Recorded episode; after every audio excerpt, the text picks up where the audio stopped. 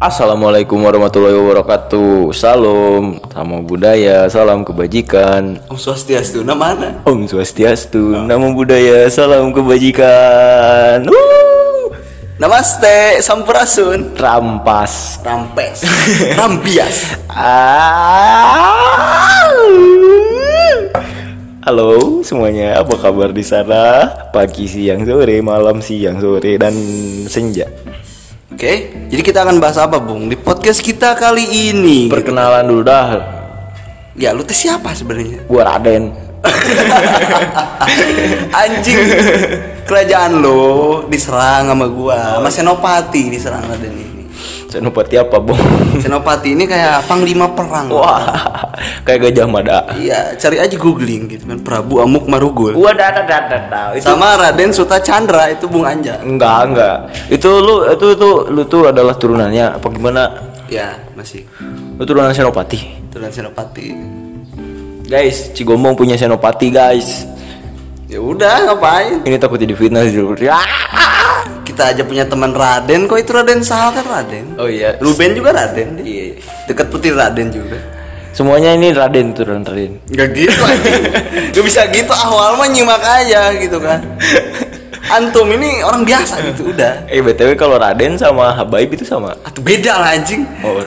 Kalau Habaib mah turunan gitu kan nasab dari kanjeng Nabi gitu, Nabi Muhammad. Kalau Habaib. Oh iya iya iya iya. Pure blood juga darah DNA. Kalau ya Raden mah dari kerajaan. Oh. Beda gitu kan. Kalau Raden- kalau Raden tuh berbau Hindu gitu, Bung. Oh iya iya iya iya. Senopati juga berbau Hindu. Ya iya. Terus masuk aja kerajaan Islam datang ke Indonesia. Iya. Langsung ada ya. Ya, tapi sayangnya kita gak bahas sejarah gitu sekarang. kita nggak boleh membahas eh, apa ini, Bung? Ah, ini tentang kita udah diskusi ya kemarin ya tentang homogenisasi. Ya, oh, Eh, tapi waktu dulu tuh kerajaan pertama Islam tuh Demak ya ngaco nih anak mana? ada di Demak? Indonesia. Samudra Pasai. Oh di Aceh dulu baru ke Iya, Demak. Baru ke Demak. Oh. Tapi kenapa wali-wali adanya di Jawa ya? Nggak ada yang di luar. Mungkin karena emang dari sananya gitu dari timur tengah sana ditugaskan di Jawa. Pulau Jawa. Emang. Karena Jawa ini yang paling kuat, Bung, Hindunya gitu. Oh Hindunya yang paling kuat. Ya, soalnya kan di Aceh ini agak agak kurang akulturasinya. Sedangkan di Jawa itu Islamnya akulturasi gitu kan. Eh, tujuh bulanan, sajen, larung laut dan lain sebagainya. Di Aceh gak ada Islam kayak gitu. Jadi Aceh mah kayak pure langsung dari Arab Ya. bawa ke situ dan orang situ setuju. Ya, dan ya makanya gak heran banyak wahabret gitu. Oh iya. Terus di di, di apa di Jawa ini juga jadi pusat Hindunya juga. Iya, pusat Hindu. Pusat Hindu jadi mengislamkan Hindu ibaratnya kan kasarnya itu. Ya, itu kan kalau kita pakai sejarahnya dari Syekh Subakir kan itu perjanjian dengan Sabdo Palon. Sabdo Palon. Oh ya, yang Sabdo Palonnya tuh akhirnya tuh lari ke Bali. Ya. Ada cerita kayak gitu kan. Ya. Terus Bali itu jadi pelariannya di apalagi tuh gua lupa. Jadi ini Bung kan pusatnya Jawa ini kan Gunung Tidar gitu kan. Yang di tengah Semarang. Ya, Semarang itu Gunung Tidar tuh emang tengah-tengah pakunya Jawa gitu. Oke. Tapi kalau tradisi tra- tantra gitu kan Darmanisme dan Hindu, kejawen pun masih ada di Gunung eh, Kemungkus. Kumungkus yang mandi telanjang mandi telanjang dan ngeseks telanjang. barengan semua kan bikin putaran itu Iya. itu kalau nggak salah udah Yang Mas Abik pernah cerita. nah itu yang sebelum buat itu tuh filosofinya buat menghilangkan nafsu duniawi terus moksa kan Iya, menghilangkan itu, iya. diri menghilangkan nafsu Ibaratnya kalau lu masih pengen eh, pengencerotan gitu ya lu pengencerotan dulu baru bisa moksa. oke berarti harus diberesin dulu nih Karena di Nirwana mah jangan mengharap ada pengencerotan gitu tidak ada. tidak disediakan karena itu mah anjing kotor gitu, Oh. tidak suci. oh ya ya ya ya oke kembali ke topik ya ini kejauhan. ini apa ini ini intermezzo apa gimana intermezzonya tentang sejarah Hindu Islam ini Ya, iya. Aduh, aduh, aduh. mulai ya mulai Jadi apa, Bung? Eh, homogenisasi kelayakan ini menurut antum? homogenisasi kelayakan menurut gua tuh sekarang kelihatan kerasa nggak sih kebutuhan manusia itu sama semua kayak misalkan udah lulus SMA terus nyari kerja. Udah nyari kerja kerjanya dapat ngumpulin duit buat nikah. Udah nikah ngebiayain anak. Itu kan jadi homogenisasi jadi satu jalur seragam. Jadi ketebak ya. ya. ketebak. Udah ini mau ngapain udah ini mau ngapain.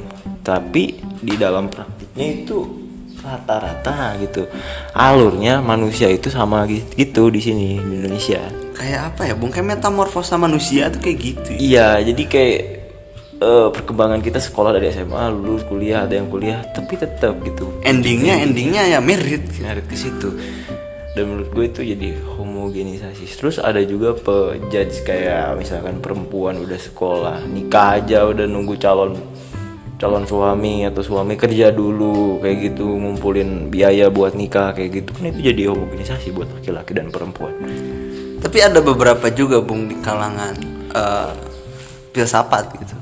Aliran orang yang tidak mau punya anak dan tidak mau merit. Itu nama alirannya antinatalis bung. anti natalis Anti kelahiran. Tapi- Natal itu kan lahir. tapi dia punya pengen punya anak Enggak antinatalis, anti kelahiran. Karena dia berpikir kalau dia punya anak, otomatis kan anak itu adalah buah birahi dari dia dan dia dia teh udah gak mau gitu. eh, melihat anaknya tersiksa di dimensi sialan ini. Oh, iya, iya. Dunia ini rusak, dia gak mau anaknya ngerasain kerusakan dunia ini. cukup dia sendiri Ya, oh gitu.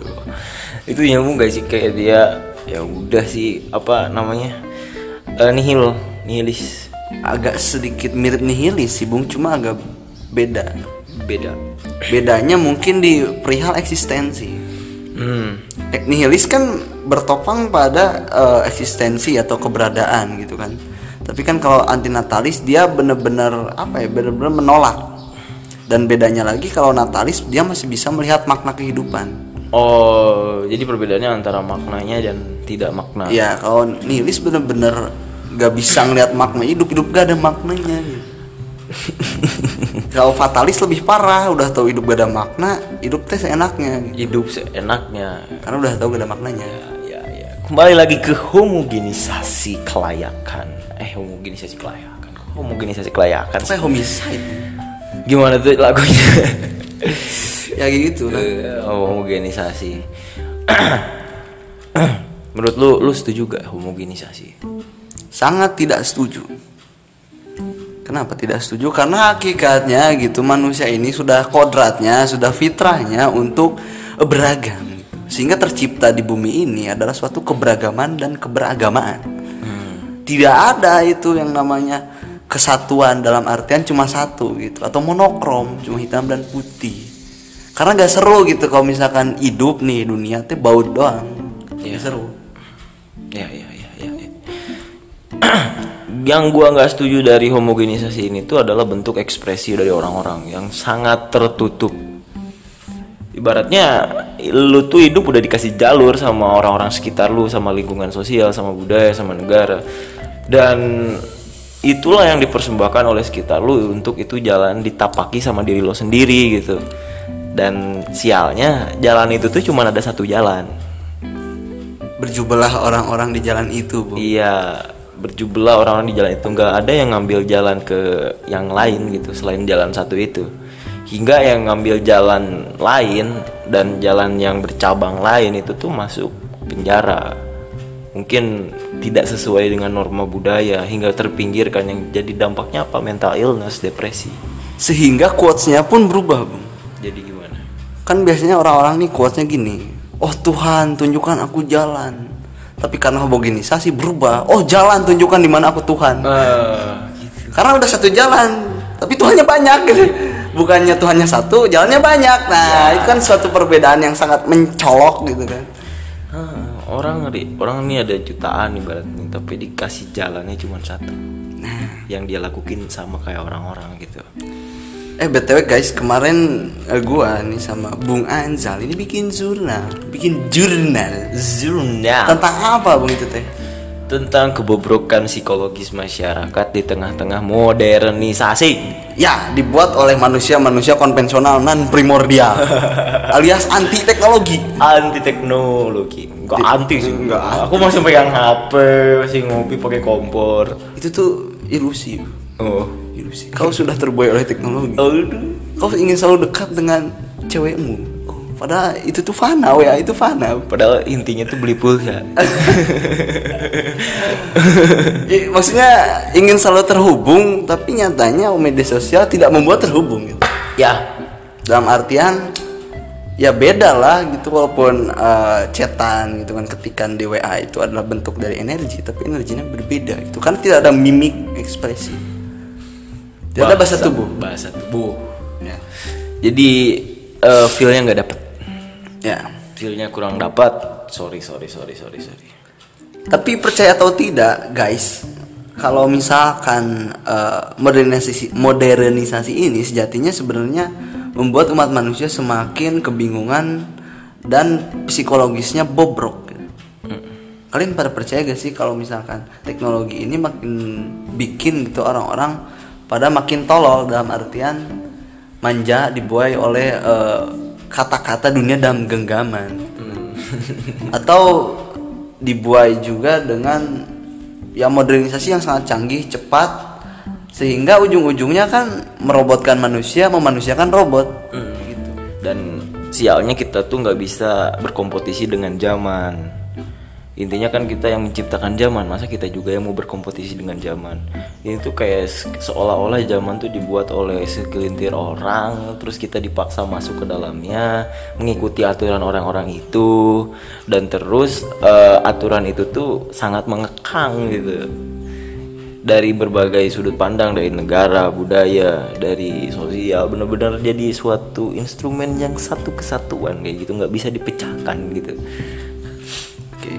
Btw bung gue agak belokin dikit ya Ya. tadi gua baca tentang perdebatan kuat uh, pada filsafat pencerahan khususnya ketika Immanuel Kant dengan Hegel Ya, itu adalah dua arus besar yang saling bertubrukan dan berlawanan. Seorang Hegelian atau pengikut Hegel percaya bahwa makna ada dalam semua benda dan alasan ada dalam semua benda. Atau reason is all of the things. Lam- Tapi dari Kant percaya orang-orang Kantianisme ini kalau reason itu cuma ada dalam manusia. Sehingga setiap benda material dalam dunia ini gitu kan yang punya reasonnya itu cuma manusia gitu. Cuma dalam manusia gitu. Gimana pendapat jadi mungkin enggak deh. Jadi bukan manusia yang memberikan makna tapi benda kalau itu Hegel. Kalau Hegel semua benda walaupun gak diberi makna itu ada maknanya. Ada alasannya. Misal batu. Ada alasan. batu terlihat diam tanpa makna tapi menurut Hegelian atau si Hegelnya gitu, gitu kan eh, itu ada ada reason yang kuat kenapa batu ada gitu. Walaupun kita belum tahu kenapa ada batu gitu.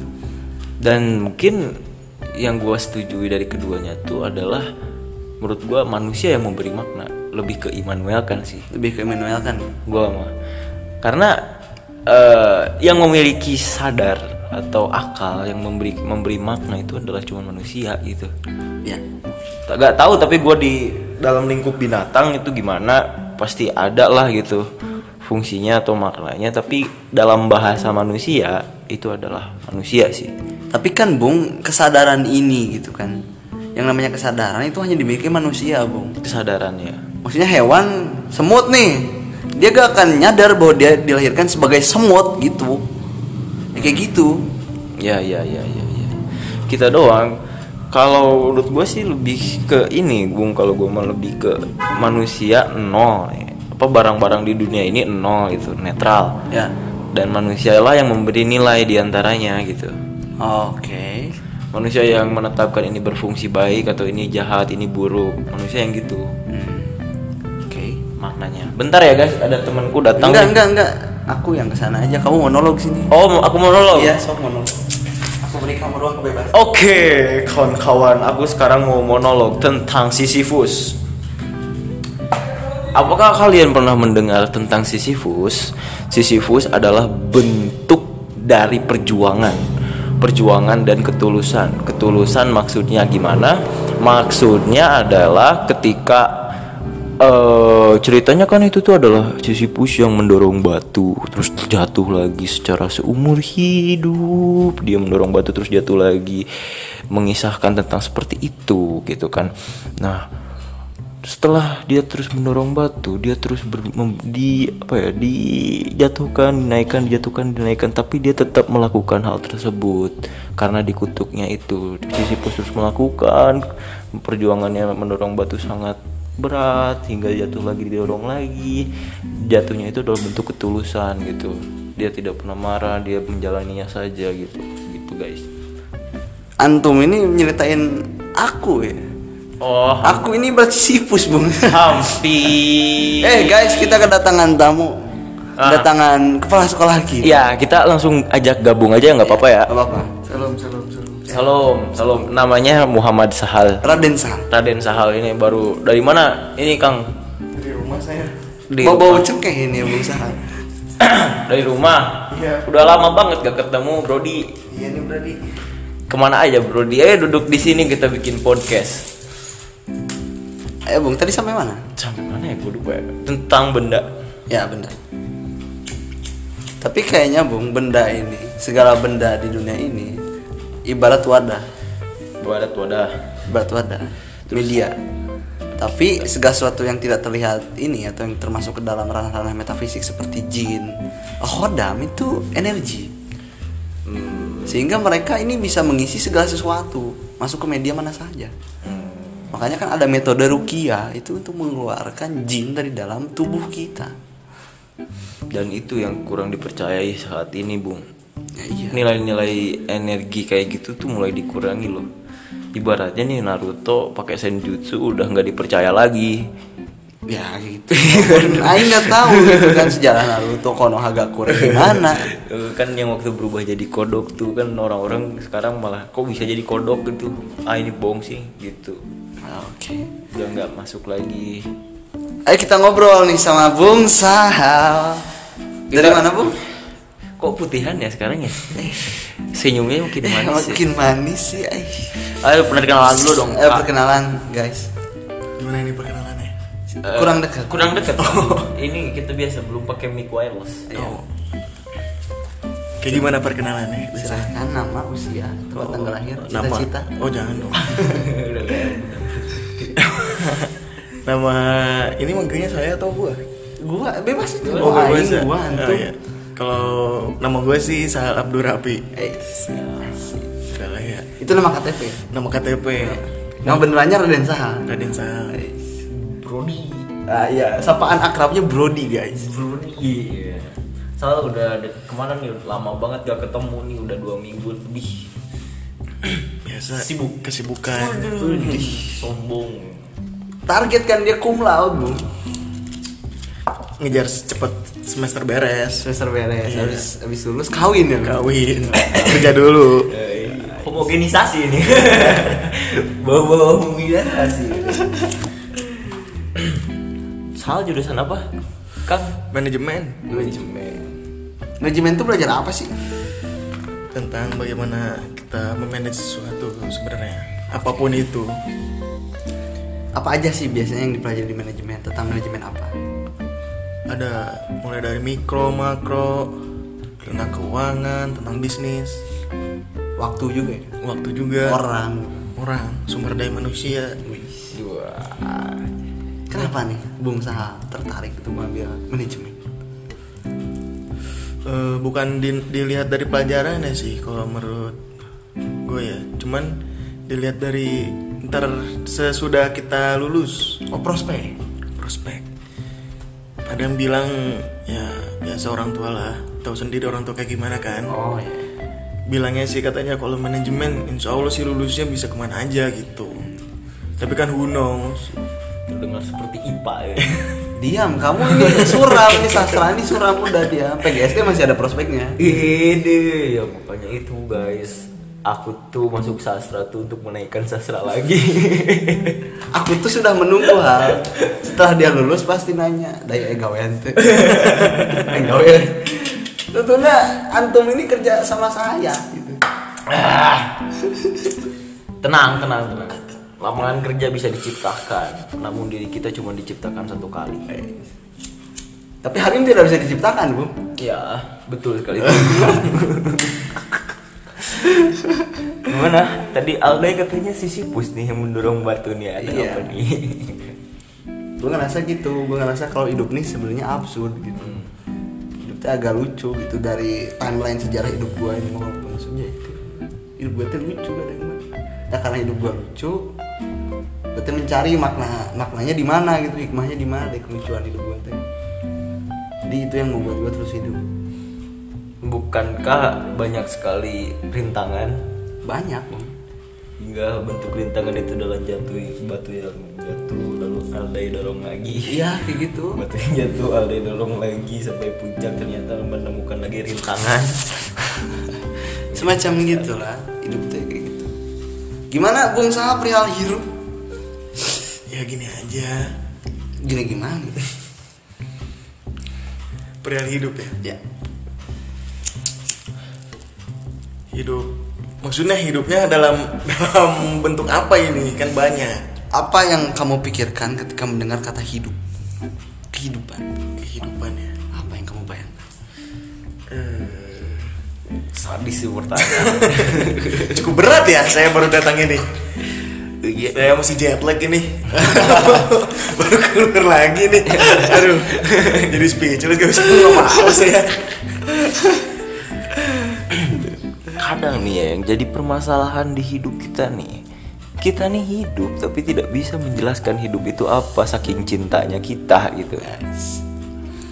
Tapi hidup ini asik gak? Ah? hidup ini asik gak? asik. Asik kalau ada sesuatu apa tuh sesuatu? yang diperjuangkan dan diharapkan menurut asik. Merjuangin apa antum kalau misalkan kita nggak nggak ada harapan ya kita nggak bakal bisa hidup. Gue dudal btw nanti kita namain judulnya eh, gudang perspektif featuring Saha. Fiturin saya Raden Saha. Ya padahal kita nggak janjian loh ini. Ya. ini adalah mestakung. Ya tidak sengaja. Gimana bung hidup ini? Atau gantilah gua gantilah. Apakah lu percaya dengan harapan hal? Harapan? Ya percaya atau tidak dengan harapan? Kalau harapan sama dengan mimpi gak sih beda beda. Beda ya? Harapan kalau gue berharap sama nggak berharap maksudnya punya harapan. Ya. Pasti punya harapan dan mempercayai itu. Itu tuh ada harapan. Ada harapan itu. Oke.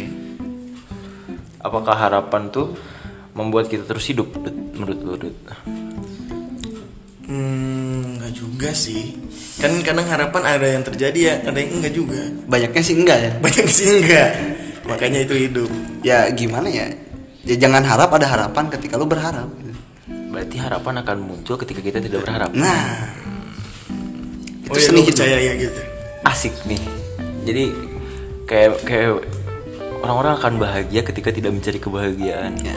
Kayak BTW guys, Bung Sahal ini telah mencoba gitu kan dalam hidupnya untuk hidup hanya hari ini gitu. Carpe diem.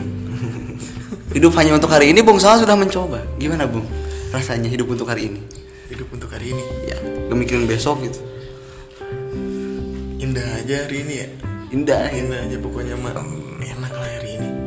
Nikmati aja hari ini. Besok mah gak tahu ya. besok mah nggak tahu. Jadi kan waktu itu juga Lau cerita kalau misalkan hidup untuk hari ini lebih banyak flow gitu hidupnya flow state gak nyangka dapat duit atau dikasih duit. True. It's true man. It's true man and I believe that. Ya gimana kalau lu percaya dai? Gue sudah pakai itu. Wah, percaya. dan apa hasilnya? Sering kalau dia. Sering ada hasilnya itu bung. Kayak apa ya kejadian-kejadian yang tidak diharapkan tapi terjadi gitu. Diharapkan di sini bagus gitu. Oh, ke- kejadiannya tapi berkesan. Nah ini yang bikin lucu gitu hidup tuh ketika lu misal pengen punya cewek tapi kenyataannya malah susah. Ketika gak mau cewek cewek datang gitu. Banyak. Banyak. Apa ya? Anjing banget ini. Berat odading mang oleh gitu kan. Rasanya seperti Batman. Berarti sekarang lu masih mengharapkan cewek? Dai? apa jadi bahas? Mengharapkan cewek. Kau mengharapkan sih tidak biar banyak terus? Nggak gitu juga. Maksudnya gimana ya harapan gue bukan pada cewek tapi pada diri gue sendiri. Oh jadi cuman bentuk dari pendukung dari luar. Ya support system doang. Support system dari luar Iya. bukan dari dalam. Ya kan support sistemnya jangan satu banyak. Bagus. Banget berarti harus lima empat. Ya kuota max 4 sih. Anjing maks empat. oh. Ya poligami 4 kan. enggak sembilan. Bisa masih bisa. Mau ikutin Prabu Siliwangi? 151 istri. Masih bisa kan Bisa. sembilan Bisa, tapi tidak sesuai syariat Islam. oh iya Gitu. ya benar-benar Patokannya agama terus ya. Ya, iya, agama itu patokan. agar tidak Agar tidak kacau kalau sembilan istrinya udah kacau nggak ada kacau. Hari aja ada tujuh, istrinya ada sembilan. Coba gimana cara membaginya? Iya, bener. ya iyalah. ya benar Islam ini cerdas gitu kan istri empat tuh max karena hari ini tujuh gitu. Tiganya? tiga- libur. Kalau enggak ke tempat karaoke gitu. Anjing. Enggak, enggak, jangan, jangan dicontoh, jangan dicontoh. Anak haram ini jangan. Kayak gitu. Eh, Bung, Hal Gue pengen nanya Apakah lu dipatok gitu umur merit Umur berapa gitu? Enggak sih. Enggak? Kalau menurut gua kalau misalkan lu pengen emang yang udah mantep dalam tanda kutip bukan mantep itu ya maksudnya udah mantep Bantu apa aja nih? mantep buat ke depannya keuangannya terus kesiapan dari pasangan itu Oke kalau misalkan lu bisa merit waktu itu juga why not Nice. Kan lu anak manajemen nih, menurut lu eh, apa yang perlu kita siapkan untuk memanage hari pernikahan atau merit? Apa yang perlu kita manage sebagai cowok? Sebagai cowok Kita harus punya apa dulu nih, manage apa dulu sebelum merit? eh, Pertama, pertama apa ya jadi bingung sendiri nih bentar misalkan tanah gitu kan, rumah rumah, ataupun udah kos-kosan. kos kos jangan kos kosan juga repot kalau kos kosan berisik ntar Iya, gak enak tapi. Tapi ketrok. duh duh duh duh duh duh duh. Terus apa lagi, Bu? dari mulai rumah terus keuangan persiapan buat merit tersebut kan bukan biaya yang kecil Oh iya, iya. itu cukup budget yang besar juga Berapa sih, Bung pernah tahu gak sekarang biaya merit itu standarnya? belum tahu sih saya Kisaran berapa kira-kira? 100 juta Wow, 100 juta ya kan? yakin sebenarnya 2 juta juga bisa acara meritnya tahun depan merit aja dulu merit aja dulu kau Bung Anjal ini bercita-cita untuk kawin kontrak. mungkin KUA cuman gratis sebenarnya KUA ya emang gratis. ngepelannya itu loh bulannya ngepelan penghulu Kan gue udah per- pernah cerita ya guys, kalau Bung Anjal ini sekarang suka memasukkan dokumen. Jadi dia bercita-cita untuk bikin akte anaknya sendiri. Itu bikin sendiri gitu aktenya gak bikin ke desa. Dipalsukan akte. Karena dia pengen punya anak tapi gak punya pengen punya istri gitu. Bayangin tuh. Jadi pengen nyobain jadi single parent gitu kali Anjal. oh iya ada tuh orang-orang yang pengen punya anak tapi nggak punya punya istri iya kan Ya iya. ada kan Ada ada. coba Gopar Hilman kali ya pernah dengar tuh omongan dia Emang enak kalau kira-kira gak punya istri gitu, tapi punya anak. ya enak enak lah Gak enak lah, justru enaknya di istri gitu. tapi nggak usah punya anak Iya, nanti aja gitu kan labelin dulu. maksud labelin di sini apa Maksudnya di luar dulu aja gitu kan. oh Prosesinya itu perkembangbiakan dan bercocok tanamnya di luar dulu. oh Tuh jangan di dalam dulu. paham paham paham paham paham Tapi Bung, kalau dalam eh, sudut pandang agama, kayaknya kan merit ini suatu kewajiban. Gimana? ya agama negara tuh ngewajibin kita bukan wajib sih hukumnya tuh emang Hukum, disuruh ya hukumnya mengharuskan, tapi maksa dikit. maksa dikit Nah, gitu kalau misalkan kita nggak merit maksa dikit Anjing akak. mengharuskan tapi maksa dikit Eh, maksa dikit asupin nih. asupin we eh salah Gimana? kalau misalkan kita nggak nikah itu kalau kayak nikah beda agama lah gitu lihatlah. Negara kan mengharuskan kita juga nikah sesama agama gitu kan. Ya, dan kita kalau misalkan nggak mau nikah di agama secara sama-sama agama itu harus nikah di luar negeri gitu. Dan itu adalah pembatasan pembatasan sih menurut gua. Hingga nggak inilah kurang lah gitu aturan-aturan kayak gitu tuh sehingga mimpi lu sulit terrealisasikan ya bung lu Iya. kan bermimpi untuk mempunyai istri Cina gitu yang mana beliau ini Konghucu gitu. susah meritnya sama Konghucu kan.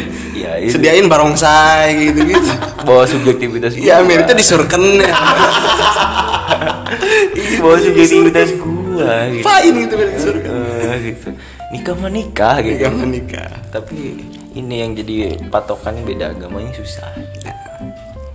Ya coba dulu aja lah cari yang sesama gitu kan. tapi gue ingin membelokkan sedikit bro kepada yang sedikit tabu. Apa? gue ingin tahu pendapat Bung Sahal bayangkan bro. ketika lu merit misalkan misalkan. Lu merit dan ternyata istri lu tidak virgin pendapat lu gimana?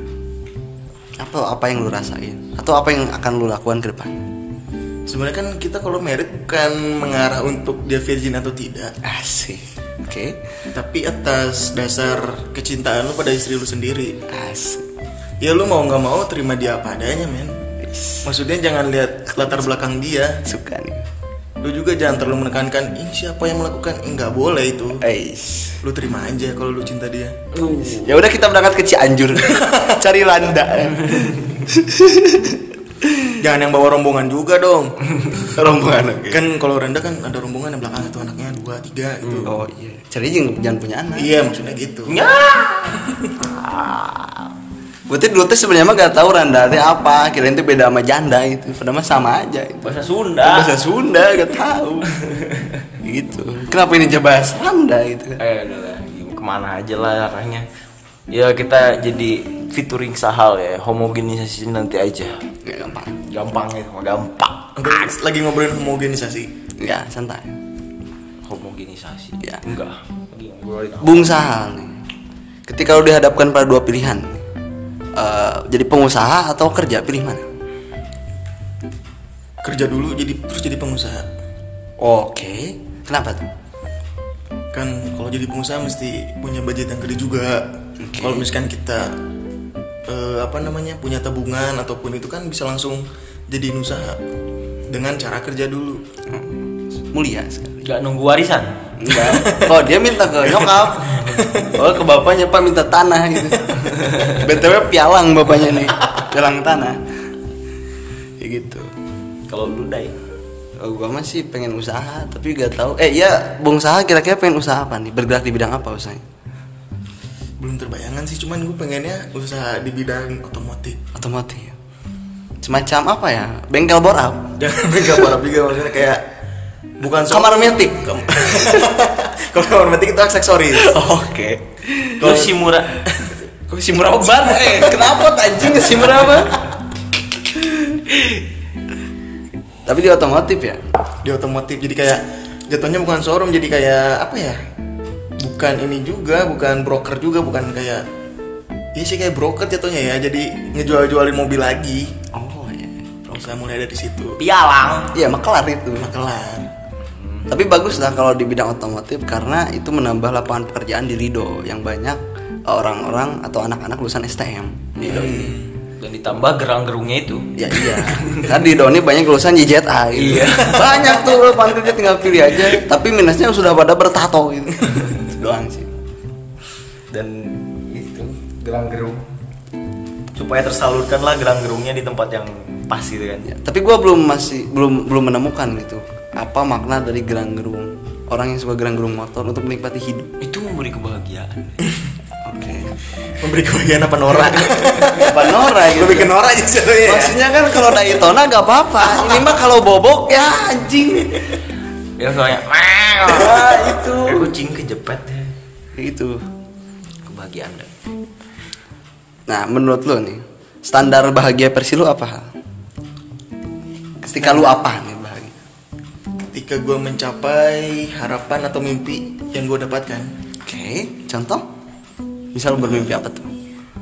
misalkan suatu saat gue mimpi eh apa namanya punya rumah ya kayak rumah di sini aja kayak gini Oke. di deket sawah terus ada yang telepon. eh, bertanam. Oke. tua. Tapi menikmati hasil. Enak kan? Bung Sal ini pengen punya rumah di alam-alam gitu ya? alam jadi betul Ya, ya kan bisa juga kan asik gitu kan. Ap- pulang kerja ngorek gitu. Mencari belut guys ngorek ini. Bisa. Ya mencari lubang. Gitu. Gitu. Tapi Bung Sahal ini kira-kira nih Bung apa patokan dasar hidup anda? Apa yang jadi patokan dasar gitu? Gimana maksudnya patokan? Ya maksudnya dalam berkegiatan dalam hidup itu patokan dasarnya apa? Misalkan eh, diri sendiri orang lain keluarga atau apa? Patokan dasar hidup? Ya. Diri sendiri? Diri sendiri tetap. Tetap diri sendiri. Tapi seberapa penting menurut Bung Sal untuk membahagiakan orang tua? Eh seberapa penting? Ya seberapa penting kan sangat penting. Kenapa? Ya dengan cara kita membagikan mereka jatuhnya kayak apa imbalan untuk mereka karena mereka udah ngurus kita juga kan? Oke semacam feedback gitu ya? Feedback juga buat mereka. Dan memudahkan jalan kita ke jana. Hmm, walaupun tidak seimbang dengan apa yang mereka usahakan untuk kita. Ya karena luar biasa men orang tua gila. Ya usaha orang tua buat kita kan apalagi? Ya tapi Daku ingin bertanya bagaimana rasanya mempunyai orang tua yang agak sedikit eh, posesif gitu ya? Gimana rasanya bu? Daku ini kan orang tua Seperti Mang Odading. Eh, oke. Seperti Odading Mang Oleh rasanya. Rasanya gimana? Banget. Diteleponin gitu masih Iya.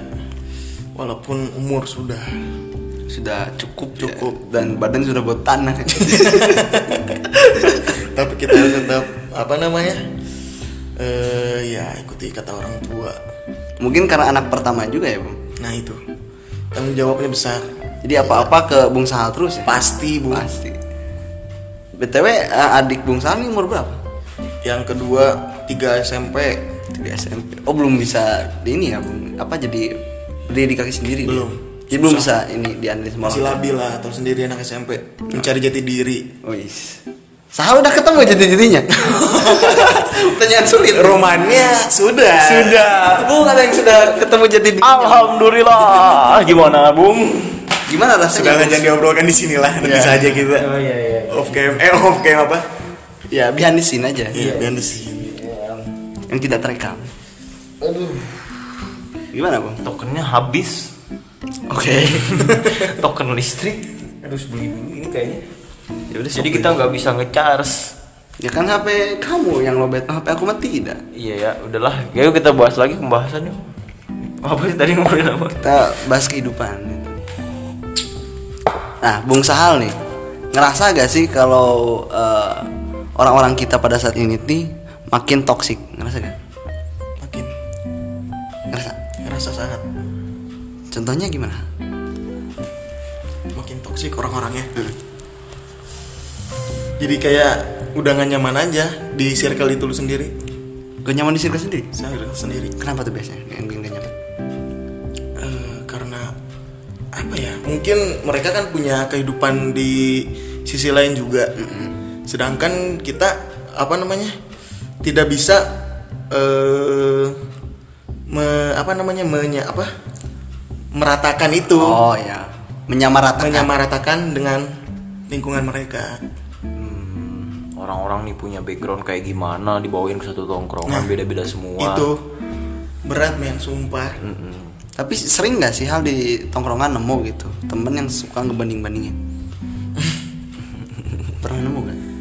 pernah Gimana rasanya ada dibandingin? aja nggak maksudnya yang dibandingin gua atau orang lainnya Ya kamu dibandingin sama orang lain Gimana rasanya?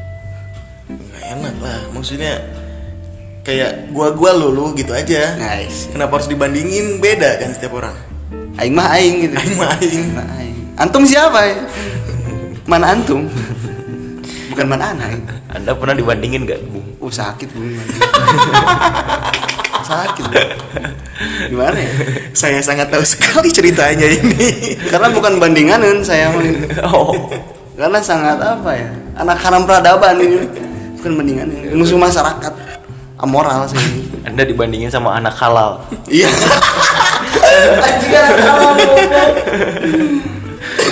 Anak anak halal peradaban. Ini anak BTW ini anak haram ini jokes ya guys. Gue tetap lah bokap nyokap gua ori ori gila original lah Ori gila. ada tuh di. Vespa tuh bener-bener ori bentuknya tuh Ori gila. gimana Bung Sahal perihal corona deh apakah sudah muak gitu dengan corona ini Sangat. karena bosan ya diem di rumah Sangat bosan. kuliah gimana kuliah Alhamdulillah lancar kuliah masih jalan. Eh, ini sih gue sempat ada apa namanya? Sempat ada panda pen, eh, apa? Opini sendiri oke tentang corona ini. betul Jadi kayak sesuatu yang apa ya? Yang sangat aduh susah disebut. sengaja dibuat sengaja dibuat oke dalam unsur pemerintah untuk membayar hutang, membayar hutang membayar hutang. oh jadi ini ada kemungkinan pemerintah ikut juga Takut juga. Kita bisa bayangin sendiri ya. Kita misalkan rapid, oke. Rapid jatuh taruh aja harga 150 ribu. 150 ribu sekali tes? 150 ribu sekali tes. Dan itu hasil kita tidak tahu atau apakah reaktif atau non reaktif oke. Kalau reaktif otomatis kita mesti di swab. Oh itu abis rapid swab? Swab. Oke. sedangkan di swab bayar lagi? bukan biaya yang murah. Berapa swab itu? hampir 900 Anjing. itu ketahuan bung. Ketahuan. Nah di situ kita bisa lihat kayak lu rapid 150 ribu swab 900 ribu taruh jatuh harganya sejuta satu orang kali 10 orang berapa juta kali 100 orang berapa juta. Dan itu bisa meratakan ya? Bisa disamaratakan mau lu miskin mau lu kaya Itu- segitu aja. Makanya gitu.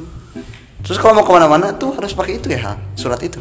Surat swab itu? Swab- enggak enggak juga. Kalau misalkan lu udah terbukti negatif atau lu emang eh, rapidnya reaktif tapi swabnya negatif tetap lu kalau misalkan mau ke mana-mana nggak usah dibawa. Kalau misalkan emang buktinya ada boleh dibawa. Paling kalau naik pesawat gitu-gitu ya? Boleh naik pesawat ya. Gimana bung? Tentang konspirasi ini. Agak-agak berbau jaring ayo kita kita ngomongin konspirasi. Seru nih. Konspirasi. Hmm. Menurut gua sih corona ini tuh naik turunnya ketara gitu. Ketika ada yang mengancam diambil gitu kan, mengancam kestabilan konspirasinya atau enggak sih kayak modelan jaring tuh kan eh, agak sedikit membongkar sistem gitu kan. Dia diambil. Ketika ada ada satu lagi orang kayak dokter Tirta itu kan ngomongin tentang memperbaharui memperbarui seluruh sistem gitu kan. Maksudnya dia ngebagus-bagusin sistem terus ngejelek-jelekin sistem tapi dia tetap di oke gitu berdiri di sana gitu. Maksudnya kan gini bung kalau misalkan WHY kan kenapa kalau WHO siapa Eh, gitu. eh, Wahaya ini kenapa ya? Kok aku mikir ya? Gue anjing kan kalau WHY kenapa gitu kan kalau WHO siapa gitu. Ya, naik turun aja ini sebelum pilkada aja kan sekarang PSBB-nya di, agak dikurangi gitu kan. Sebelum waktu jauh-jauh dari pilkada ini agak ditutup banget PSBB-nya. Sekarang dikurangi karena mau pilkada atau mungkin kebaca banget ketara gitu. Nanti pas pas pilkada jadi dibolehin, dicepetin gitu kan, dilonggarkan semuanya gitu.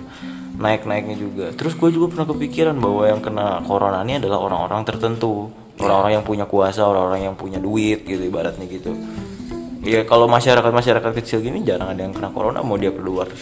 maksudnya sih, dia karena dia gak punya duit bung Heeh. dia keburu mati gak keburu dites oh gak sempet dites Iya. gitu kan keburu mati kalau mati. Jadi ini tuh corona tuh sangat bagus gitu. kok bagus sih bagus sih Bagus kalau misalkan niatnya buat ngejatuhin ekonomi. kok bagus sih bagus dari mana bentar nih orang Kan kok adanya corona ini ada bagus ada jeleknya. Ada bagus buat orang, orang yang nyiptainnya kan dia yang untung. Jeleknya buat kita doang gitu. terus untung di kita apa untuk kita apa Gak ada untungnya di kita. udah berarti rugi buat kita kan tapi ada ada bagusnya kan buat orang lain siapa yang menciptakannya. yang menciptakannya kan bukan kitanya Iya bukan kitanya. kita ngobrolin kita Oh. bukan orang yang menciptakan itu dia membela yang ciptanya iya Wah. anda salah ini kata-kata idi Ide itu bagus. enggak iya. Dia kan menaikkan farmasi, dia menjalankan swab test itu kan untuk kesehatan kita. Dia terdengar kan, sangat satir lihat saja gitu dari biayanya yang satu juta kan semakin mahal biaya semakin berkualitas. iya padahal sama saja. Sama saja. Sama saja bung. Sampai-sampai dia kalau yang positif itu nggak usah bayar. nggak usah bayar. Siapa? Yang negatif harus bayar. berarti di positif kata positifin siapa? Iya itu ada. eh Siapa? antum ini bayar? datanya di mana? Dari mana datanya dari mana datanya baca itu ada di salah satu website gue bacanya Oke. ada namanya Sindo News Oke. gue baca di situ Maksudnya kalau gak ada datanya saya perkarakan ini antum. wah Masukin jalur-jalur hukum ke Pak RT. kan sekarang udah banyak pengakuan pengakuan coy Pengakuan apa? di YouTube Pengakuan apa pengakuan yang kayak gitu ngomong-ngomong kayak gitu ada ada cewek itu suami istri katanya suruh bayar kalau kalau mau dipositifin apa enggak gitu. Kalau misalkan positif gak usah bayar. Kalau misalkan negatif anda harus bayar. Seriusan? iya. Tapi Bung mirisnya nih orang-orang yang positif ini kena apa ya? Kena stigma gitu dibully. Kok kesiannya di di mana? Di lingkungan? Ya maksudnya gak boleh main sama si ini dia mau positif covid kan gak enak gitu apaan sih? Daripada bisa dia positif hamil gitu kan. Jadi diasingkan. eh, mendengar kata positif teh bawaannya negatif gitu. Nah, berarti sekarang bukan positif hamil lagi gitu Iya. ya. Yang berbahaya tuh bukan tes pack doang swab test juga bahaya hasilnya. Gitu naik turun. Jadi ini kayak diciptakan kalau ada kepentingan tertentu itu dinaikin. Kalau ada kepentingan tertentu diturunin juga. Sesuai siapa yang menciptakannya gitu. Siapa niatannya gitu. Kayak kemarin lah contohnya demo banyak gitu kan yang disalahinnya apa? Mahasiswa juga nanti corona. Jadi kayak punya cambuk. Cam ini corona itu sebagai cambuk gitu. Biar gak demo? Biar gak demo. Oh iya ketika orang-orang pada demo itu yang disalahinnya juga mahasiswanya juga. Kenapa demo tuh? Lihat kan covid naik angkanya naik lagi. Iya. jadi berlindung di balik covid ya? di berlindung di balik covid. Soalnya menurutku orang-orang tuh tunduk pada dua. Apa kalau enggak Kementerian Agama Kementerian Farmasi. Ya pada ah gitu. Eh gitu. Kesehatan. Katanya kemarin udah ada yang kalung teh. Oh iya itu kementan ya iya itu kalung apaan coba? Maksudnya covid mah tidak mengenal hodam gitu. Tidak mengenal dia gak tahu nih jin efrit jin baik. Tidak mengenal gitu. Tidak Bodoh mengenal. amat gue mau virus gitu virologi nyambungnya bukan spiritual anjing. Kayak gitu. Kesel kadang gue susah kalau sugesti. menyambungkan covid dengan spiritual susah. bisa itu. Bentrok. so covid teh sebenarnya bukan virus coy Administrasi. apalagi? Ini gue administrasi gitu. Kok administrasi sih? Ya iyalah lihatlah pencatatannya berapa? 2000 sehari 3000 sehari. Itu kan jadi bentuk administrasi kan? Ya kan itu mah penting bung data itu iya data gitu kan. Kalau misalkan lu nggak ada data lu nggak bakalan percaya covid. Ini orang kayak boomer lama-lama tidak percaya covid maksudnya kalau nggak ada angka yang ditampilin di TV setiap hari lu nggak bakalan percaya covid kalau ada angka yang ditampilin lu bakalan percaya Ya kesuges intinya kan. semacam propaganda ya berarti administrasi Oke. Oke.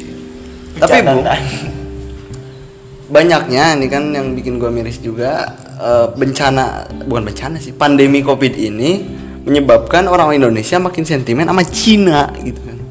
Apa-apa Cina udah sama Cina tuh udah jelek di situ ditambah Covid dari Wuhan gitu kan. Oh. Ini pasti orang Cina ini. Lucu. Kafirin. Lucu, lucu. Gitu.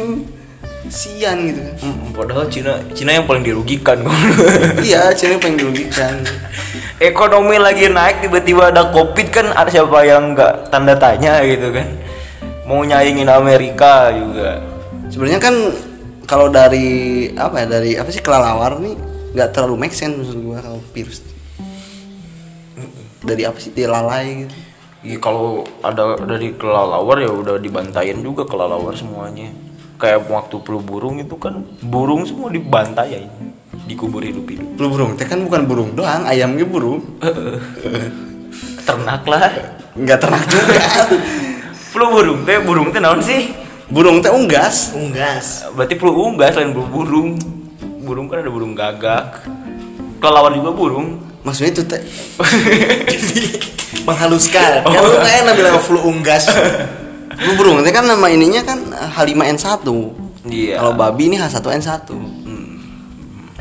ya kalau misalkan flu apa? kelelawar? Flu kelelawar. Covid. Nggak tahu. Itu kan itu yang covid itu. Apalagi namanya? Jadi sebenarnya ini kan nggak ada yang tahu awal mulanya di mana. Iya awal awalnya di mana Tapi Bung ini juga menyebabkan angka sad boy semakin meningkat COVID ini. Percaya atau tidak? percaya. Karena gue percaya gitu banyak pasangan-pasangan di Indonesia jadi putus gara-gara COVID. Miskomunikasi. Miskomunikasi gitu. Gak mau pacaran lagi kamu corona gitu kan. Serem amat diputusin gara-gara corona. Atau misalkan udah putus susah move on gara-gara di rumah terus gitu kan. Bisa tambah memang. sad boy. Gara chatting mulu, bos. Gak Iya. ketemu, haskan.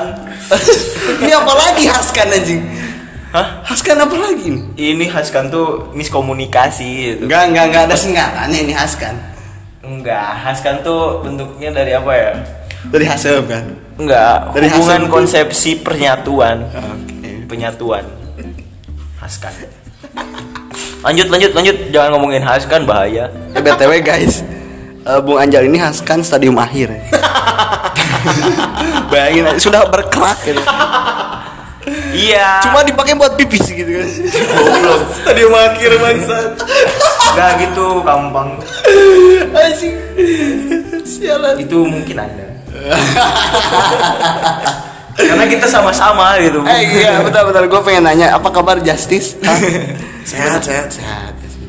Masih sering olahraga aku. Joni tanya tuh eh. Bentar dulu ini masih sering olahraga katanya. Masih sering olahraga di rumah. Bisa korek. Sit up gitu? Apa gimana? Oh iya.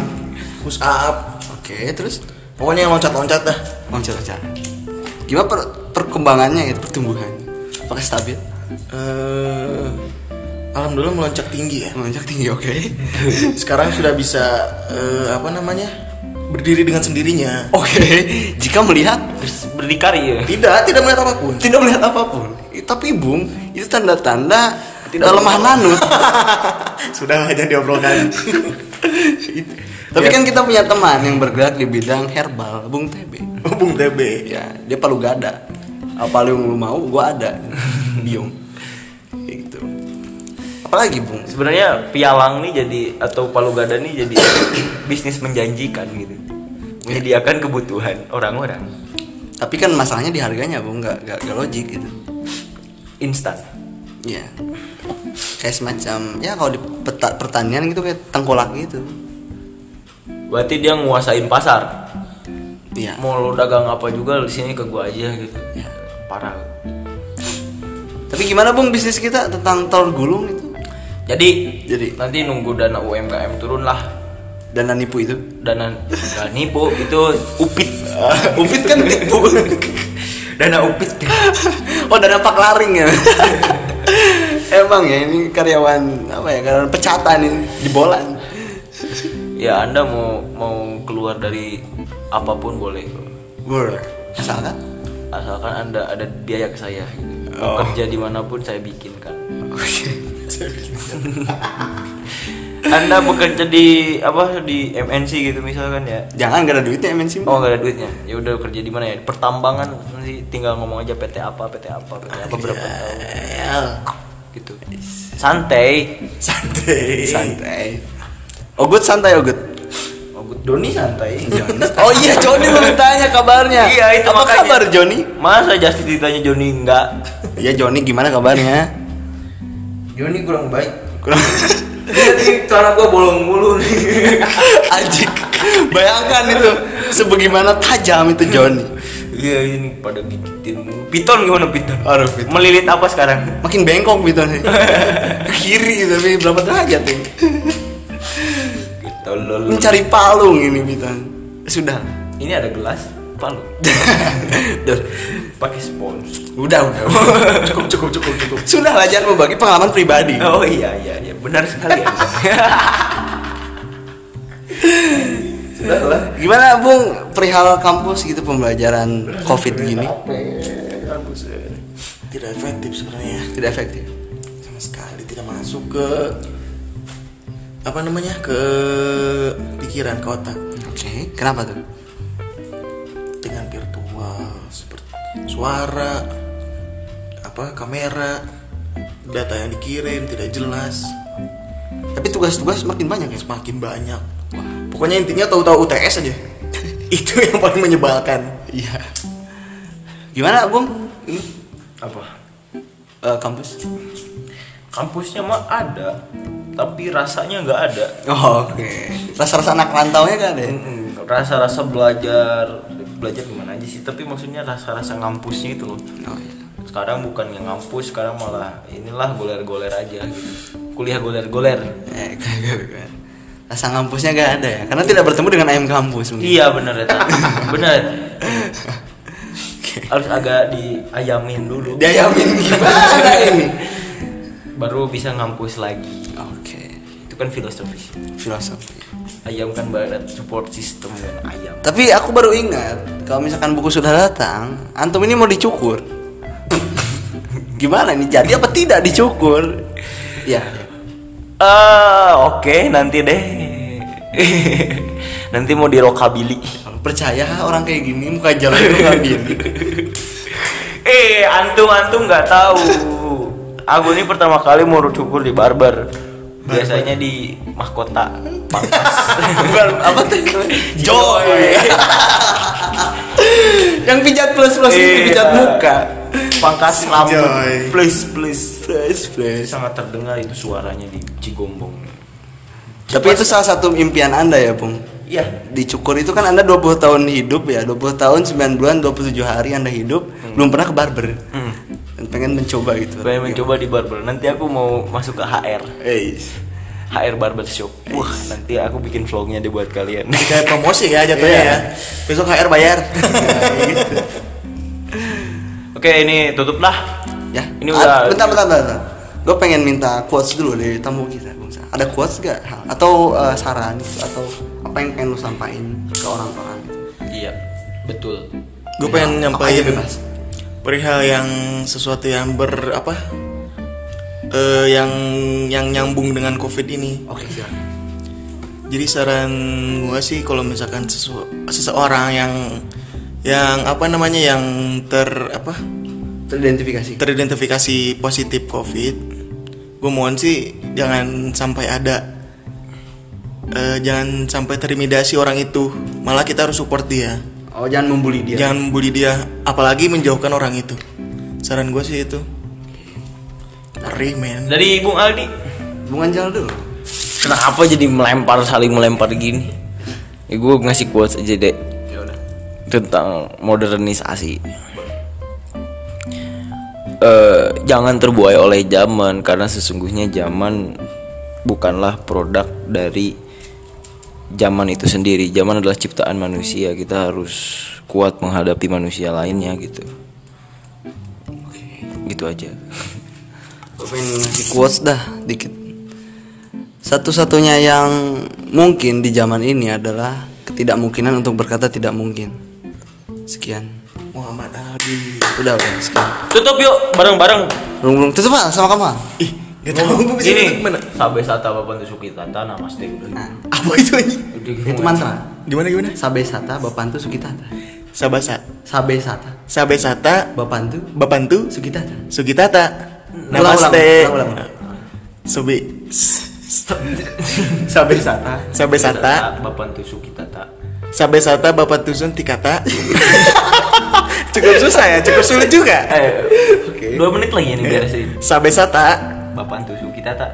sabe sata bapak tusuk tikata Ah, sedikit lagi. sabe sabe sata bapak bapak apa Bapak tusu kita tak. oh, oh Sabe sata bapak Allah. sabe sata bapak tusuk Kika kakak. Gimana ngajarinnya ngaco? Bapak sata tusu kita tak. sabe sata sab, sabe sata Sabe sata bapantu sukitata. sabe sata bapak tusuk Kita tak. kita tak Namaste. Namaste. Semoga bermanfaat.